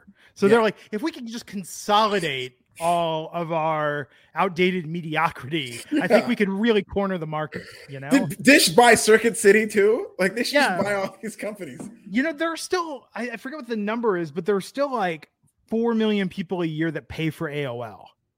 Wow. I think it's just rebilling and they don't realize that they're so I was gonna say how many of them know because I just found out I was paying for Audible the past month, and after a couple of choice words, they gave me all that money back. Yeah. Yeah. It's crazy. You know, you go through and you see the stuff on your bill, and it's just uh could be an eye opener. Um, so Fuego del Sol. I'd forgotten he was still a thing. Um, cutting a promo, and then uh, lights went out, and House of Black appeared. Is this this seems like an upgrade for Fuego del Sol to be even in the same sentence as the House of Black? To be doing anything on television is an upgrade for him. I mean, he his role is kind of as like an enhancement talent, uh, but clearly they just needed somebody to bump for the House of Black. But if they're going to be doing something with them, like I could only imagine. You know, he's friends with Sammy Guevara. Maybe that's going to be a backup, but I mean, House of Black, I feel like should be doing more. I feel like I really like Aleister Black, and I thought that he was going to be kind of projected as more of a top guy, but he's settled yeah. into this kind of trios role. And all three of these guys are very talented, but I was kind of hoping this would be something to propel him to the main event. I, I don't like him in this kind of middle area. Um, I, I, think there was a joke for a while that AEW Dark should really just be the Dark Order, House of Black, like all the, the Butcher, the Blade, and the Bunny, all these pseudo supernatural characters yeah. that they have just together on one show. Dark know? characters, black characters, black people. You know, well, I would go. I'm not, not going that route. That would no, be. I'm not advocating for that. I'm saying that's what it is. It's essentially that, that would. You just bring it in there. I was thinking the dark arts, but sure, if you want to take it there. Um, no, I know. Okay, so it is the dark arts, but in addition to that, if we're gonna go dark, just go all in. Everything dark. Even the championship should be dark. They should have a dark championship that you don't get to see the plates or anything like that. There you go. Every every match every match is a lights out match. Well, there you go. You know, we'll just take it to its natural conclusion. Um, so House of Black was beating up Fuego, and uh, Dark Order was out there. Um, then we had Red Dragon versus Alan Five, Angels and Ten. Easy win from Red Dragon tonight. Yeah, I mean, we could have done without this. This is professional wrestling, but no real storylines or conflict between these two. They this is where they stole those tag team titles. Um, it's okay. Did nothing for me. Yes. Someone is telling me in the chat I'm so wrong about Triple H. I'm saying I'm glad Triple H is alive. Like the headline is Triple H is alive and working on his health. I don't know how I'm wrong about that. Yeah. Was jo- by the way, I was joking when I said this is all set up and he's going to come and face Cody at WrestleMania. You know, I feel like okay, so tonight I might as well address this right now because I feel like I have to I have to really put this out there. Alfred is a journalist. Alfred writes for Forbes. I fancy okay? myself more of a columnist, but yeah, journalist, tomato, tomato. I, okay, journalists so are weird. I made a joke earlier with the Los Lotharios kiss cam, and I'm like, have them kiss each other, you cowards. And people like, dude, they're cousins. That's messed up. like, I look at what I do and I would say, because this is not my day job, this is not what I do for a living. I do this because it's fun. Some people find me entertaining. I made Raj Giri laugh once. That's how I got this gig. Um, and I've really just been riding it out from there. I think, especially when it comes to the world of wrestling, I'm I'm like 50% analysis and 50% just sort of trolling and shit posting as a gimmick. You know which one uh, about the Lotharios kissing each other? Is that analysis or was this? Uh... That's shit posting. I know, but go ahead. Listen, that's fine. And it's, as long as you stand by it, we're having fun. This is supposed to be fun. It astounds me the amount of people who take themselves too seriously in wrestling. That's one of the things I think, and it doesn't get talked about because the wrestling media would never take this narrative on. But if you like, I'm a sports guy. I love sports. Sports are fun because not only are the athletes and the teams and games a lot of fun, there's a lot of characters in sports. One of them being Pat McAfee, who's now the best character in WWE in terms of personality. You got Stephen A. Smith, you got Dan Patrick, Bill Simmons. Yeah. You've got all these great, eclectic, charismatic people who cover sports media who are then able, even when the games suck, you're able to go there and have fun watching But wrestling doesn't really have that for something that's so over the top oiled up men and women pretending to fight each other. It's rife for comedy. But there's a lot of overly serious people in wrestling media and, and, in the ecosystem of wrestling who take themselves too seriously, whether it be on Twitter or whatnot. And I never got it because I certainly don't take this too seriously.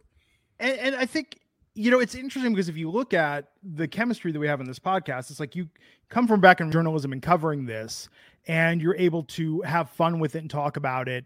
Um, Issa comes from being a personality who has her own shtick and own viewpoint, yeah. and she's actually become more of a journalist and an actual correspondent over recent years with the work that she's doing. And for me, it's like I'm just sort of rolling with this, man. I mean, it's like yes, there's the pop culture reference and analysis. I'm looking at this from a viewer's point of view, but it's like, dear God, when this isn't entertaining, I think thank God that I have these other viewpoints because if I got on here and tried to be like Mr. Positivity and just cover all of this and be like, you know, and then this happened. And Alfred, how do you feel about this angle? And what doesn't this remind you of this back in the day? And where do you potentially see this going? If there was no what if, or there was no like crazy comparison to make or jokes to make about it, I would have quit this podcast a long time ago because it would be more tedious than actually watching the wrestling itself if I had to show up here and give in-depth analyses of a company that is making a product they actually very much would like you to not pay close attention to or Yeah. scrutinize in any way, shape, or form.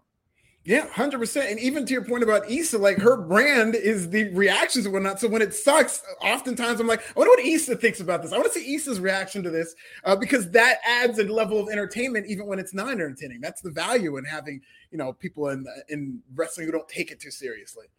Yeah, and I think that's the thing. And I think by this point, you know, it only took uh six years now, Alfred. But god damn it, if, if you just aren't on board with this, you've st- hopefully stopped watching at this point. We've run the numbers down so far into the ground. Actually, no, the podcast numbers surprisingly have only grown in the entire time I've been doing this. But I think part of the reason, why, and even in the time that we've been doing this with you, Issa and I in the last year, and I think the reason why is what we do you cannot get on any other wrestling podcast. You can get the hardcore analysis, you can get the super duper wrestling like enthusiast perspective, you can get the former pro, pro wrestler perspective, but I think having three diverse viewpoints for reacting, analyzing, and making fun of it, I think that we are unique in what we do. Hundred percent. Yeah, there's there is a hole that is being filled by us not thinking this is real and not taking it too seriously, being able to joke about it. I, I feel like there needs to be so much more of that in wrestling. Because at the end of the day, like, listen, I I have to take it seriously to a degree in terms of writing for Forbes about the numbers, and there's a lot to take seriously Yeah. about pro wrestling. But it's pro wrestling. It's my first love. I've been watching it my whole life. I also know when to laugh at pro wrestling. I also know when to laugh about pro wrestling and, and you know have fun with it. Yeah, and I think, and that's what keeps us doing this. I think that we consistently try and have fun with this podcast. And if the day it's not fun, you know, like Monday Night Raw became, is the day I stopped doing it. Yeah. Fair. When I can't even goof on something anymore, it's just, uh, you know, it's over. But Red Dragon won. Jungle Boy and Luchasaurus came out. Red Dragon, Adam Cole stole their belts. Uh, ripping off what Brock did with Roman's belt tonight. Clearly, AEW copying once again. WWE. Total plagiarism. Also, fuck these pre-tape shows. I get that they were in Austin and Wednesday was a hot crowd and they did this. Why aren't they just doing a separate night live for Rampage and then taping Dark and Elevation that night and breaking this up? I mean, that, yeah, that is a way to go. I mean, logistically, it's far cheaper for them to do it this way, but you know, But it's I better. mean, to, it- is there a ratings correlation? Have you seen? Um, again, you want to talk analysis? Is there any ratings correlation that they pull a bigger rating when it's live? with live, they do get better ratings. That all depends though, because it, it depends on the time slot. And so, if you look at it for one time slot, I don't know what that would be, but they do do slightly better live. But historically, it's not much of a correlation at all. People, we can tell when it's live and when it's not because we've just watched it so much. We know the differences, what to look for. The average viewer who's watching cannot tell or doesn't really even care whether it's live. Which is weird because I would think more than anything, the AEW audience would like the hardcore fan would care that it's live and that they're going to be surprised. Yeah, the hardcore fan cares, and, and yeah, definitely. But and, I'm talking about when I say hardcore, I mean the hardcore of the hardcore. So the viewing audience, let's say a million people watch AEW, uh, five hundred thousand people, four hundred thousand people. Rampage's audience of those people, not too many of them are going to. It's going to increase if it was live. Most of those people don't really care in terms of it being live. So uh, Nyla Rose versus Madi Wrenkowski. Guess how that went? Nyla won Very quickly, quickly. very quickly. Uh, QT Marshall and Aaron Solo out there to present a certificate to Hook. I like this. I thought this is perfect. I thought this. I was fearing that they were going to have Hook talk and they were going to do something silly. Just went in there, you know, did his thing, busted uh, Solo's head. I think QT Marshall is very funny as a heel, um, in terms of being entertaining. And then he didn't get cursed by Danhausen. He's no soul Danhausen. Listen, you can no soul. You can no sell tombstones. That's okay. You no sell that Danhausen curse. Now I don't believe it's real. Yeah. Um, Danhausen versus Hook. That's a feud I want to see. Sure, that'd be so wild. That would kind of, okay. It sounds good on per- paper, but it's kind of oil and water, and it it's a little too much of a good thing because Hook's mystique is that he's just badass, and they make him a badass, but like in a kind of ironic way. But if you added Danhausen, now you're kind of blowing the whole thing open. What is the longest match Hook has had so far to date? I think the match against QT Marshall at Revolution. I think by far that was his longest. That was like an actual match where he had to sell. I think that was like a I want to say like an eight or nine minute match. Okay. Yeah, I think he needs to graduate to doing more meaningful feuds now. Yeah, slowly but surely they need to bring him on to where one day he's going to have to chase for that FTW, or it could be the TNT Championship, whatever, um, to where he slowly starts to increase his opponents. But they shouldn't do it too fast because I think they're still pacing this well with Hook. I think maybe this is part. I want I want a wrestling company that moves fast. I, I forget pacing. I feel like pacing is killing wrestling. you want well, we were, we're kind of spoiled in this era because in the era that we grew up in, it was like you had four pay per views, so everything had to be very slow. But yeah, this is instant gratification. So in the social media era, I think people want to see it go faster. But you got to remember, Hook is very green. Hook, you know, oh, people love reminding us that Jade Cargill's so green. Hook is right in that same boat where he's only had like a handful of matches and uh, so they really want to take their time bringing him along and make sure that he's ready for these certain spots. I just, if I ran a wrestling company, I think I would institute, unless it was a WrestleMania feud, I would probably have a four week rule max for any feud. And I would probably try and split people up into side feuds and have them come back together for the pay per view. Yeah, if they could do that and if they stuck with that, I think they that'd be fine because then it would force them to have a beginning, middle, and end. So I think that could do them well. Yeah. So, how are you feeling about Swerve in this main event tonight? I feel like it was a solid match for the separate but equal championship. But uh, glad that they it seems like AEW that's one idea when it comes to us. Wow. Swerve was um, over. Swerve was a big star tonight. He looked good, but you know. The, so championship. So Alfred, is the reprieve over? I feel like I feel like you've been happy with recent developments in AEW. Oh no, I just call him like I see him. Listen, yeah, when there was a time when it just seemed like there was no black people there, and it's like, hey, where are they? Why aren't we doing more with this? Yeah, and yeah, they're slowly starting to come along. You know, they had the thing with Scorpio Sky. It's great that he won that title, but he feels like the co-champion. You know, Dan Lambert's out there calling himself the co-champion. Dan Lambert feels like the TNT champion in terms of this whole act because Scorpio Sky won the title. They immediately pivoted to Tay Conti and uh, Paige VanZant signing the contract. The next week, Scorpio Sky retained the title. They immediately pivoted to Wardlow doing his thing. Uh, so they're gonna need to get going. The man's had 13 matches in 380 days. So hopefully, you know, they've already said he's not going to be doing open challenges. So that's fewer matches he's going to have. Yeah. Hopefully they have a long term plan to make him a star, but we'll see. This feels like Dan Lambert's championship. With Swerve, I think um, yeah, you can't have someone brand new come in as a hot signing and have them losing this quick. Yeah, I mean he's you know, I made a video a couple weeks ago, like fearing that, like, hopefully they don't just throw him in the FTW division like they do the rest of the black guys, and that's exactly what they ended up doing. So maybe this is a rib on me, uh, but you know, I hope Swerve Strickland is is pushed to his full potential because these people love him, and he does feel like a wrestler who's, who's way more over than his push right now. He's very good, and I thought this was a very good match, but I absolutely think the wrong person won.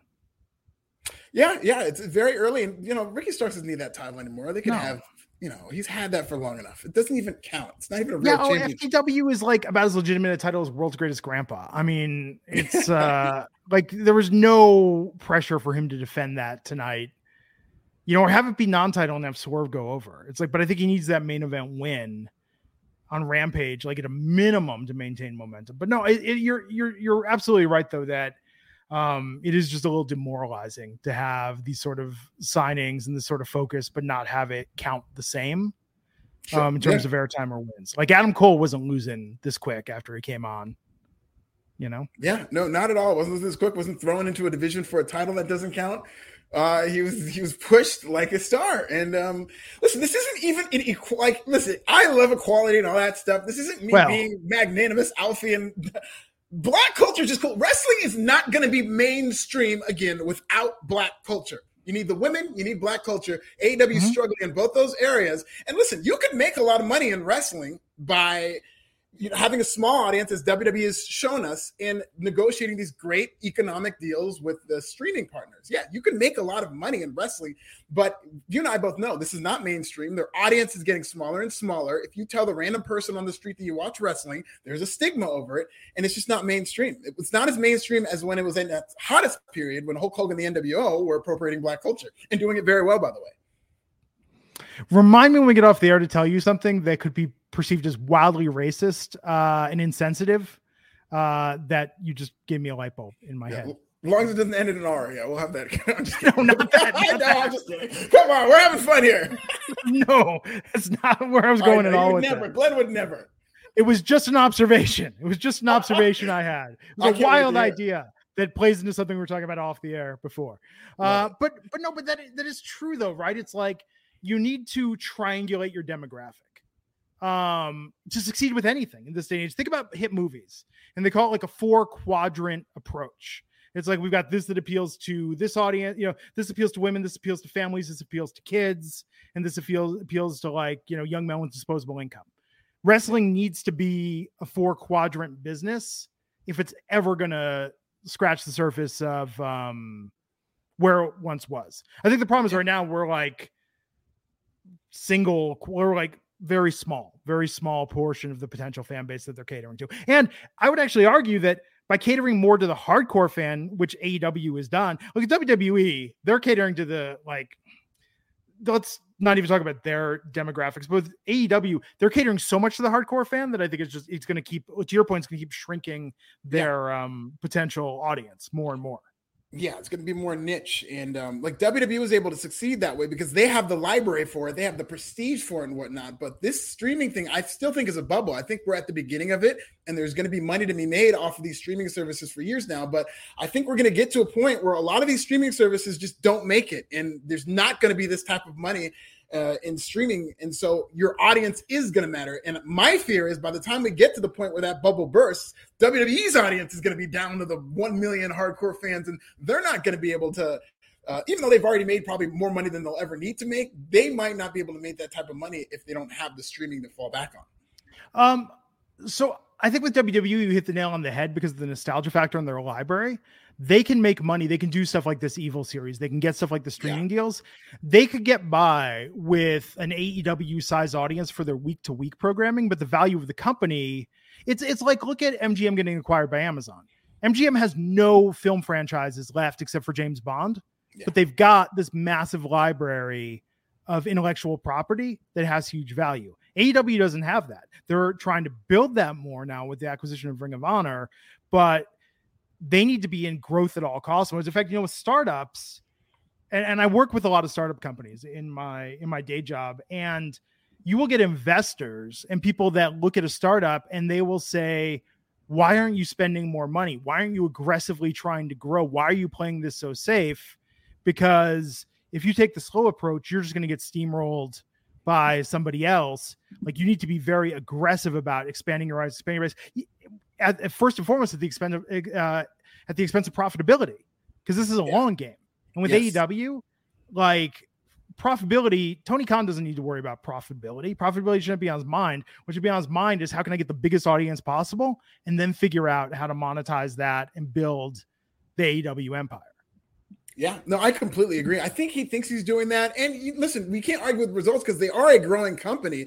Uh, they're doing that on the backs, like we said, of like a lot of these hardcore uh, fans. But I think idealistically, he would want this to be more mainstream. But we've seen, even if you look at the amount of people who tune out after watching The Big Bang Theory, this AEW is not able to really capitalize on that uh, big uh, lead-in audience that they've had. They're pretty much doing the same things numbers they were doing on TNT, slightly lower, but around the same million viewers they were doing on TNT. We're not able to really grow that from the Big Bang Theory audience because wrestling still feels very niche. You know, I've watched it all my life. I'll watch it forever, but it still feels very particular and very exclusive that it needs to kind of expand its horizons. Uh, I mean, they need to figure out who's the big signing. I, I think that all the signings they're doing now are very good. Um, like Anthony Weinstein saying, what about Ember Moon showing up facing Jade for the TBS title? Like, yeah, that'd be great, but that's not going to expand the audience. I don't know that there's a talent left for them to get right now that's going to expand their audience with wrestling fans. They need to think about Like, what's a really hot storyline we could do? How can we build more talents and more diverse talents to like further flesh out um, our company and our and our roster and get more eyeballs on the product?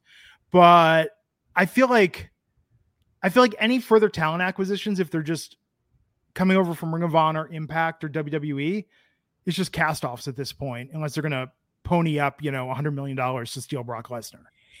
Yeah, and in terms of growing their audience through storylines, which I 100% agree with, I think they're on the precipice of doing this with Sammy Guevara and Tay Conti. I think this is one of these AEW doesn't have enough relationship storylines, enough relation storylines that I think would appeal more to women. But I think what's going on with Ty and Sammy, that they have all this real life heat they can run with, like Edge and Lita, I think it could be dope.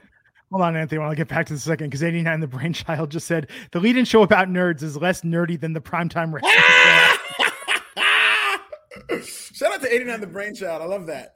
Holy shit. That's friend of the show. That's great. He's absolutely right. Oh man. So Anthony was saying Hook versus Scorpio, double or nothing for the TNT belt. Yeah, that tracks.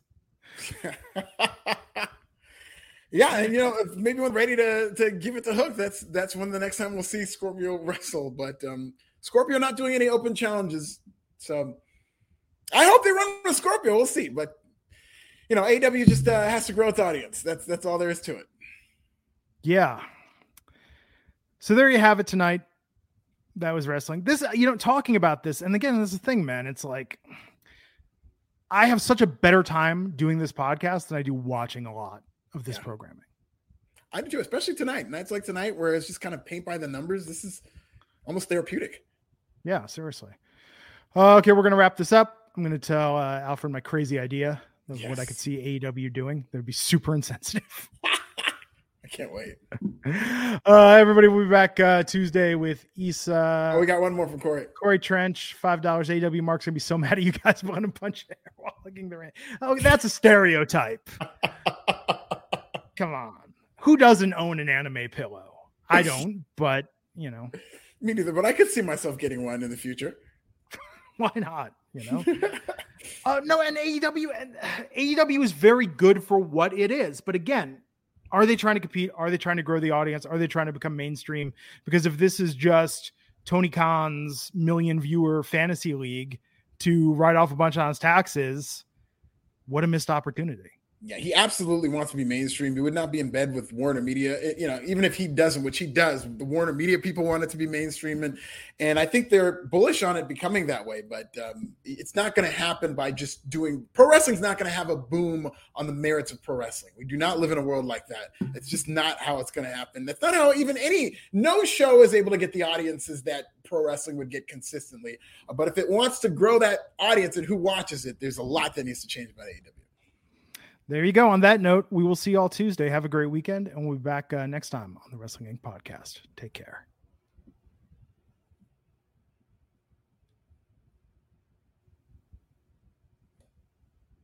Save big money at Menards. Let the fresh air in and keep the bugs out with replacement screen for your doors and windows from AdForce. It's easy to install, durable against the elements, and comes in a variety of types to suit your needs. Repair your screens today with a roll of replacement screen on sale through May 5th. And check out more great deals happening now in our weekly flyer on menards.com. Save when you need mealtime inspiration, it's worth shopping Kroger, where you'll find over 30,000 mouthwatering choices that excite your inner foodie. And no matter what tasty choice you make, you'll enjoy our everyday low prices, plus extra ways to save, like digital coupons worth over $600 each week. You can also save up to $1 off per gallon at the pump with fuel points. More savings and more inspiring flavors make shopping Kroger worth it every time. Kroger, fresh for everyone. Fuel restrictions apply.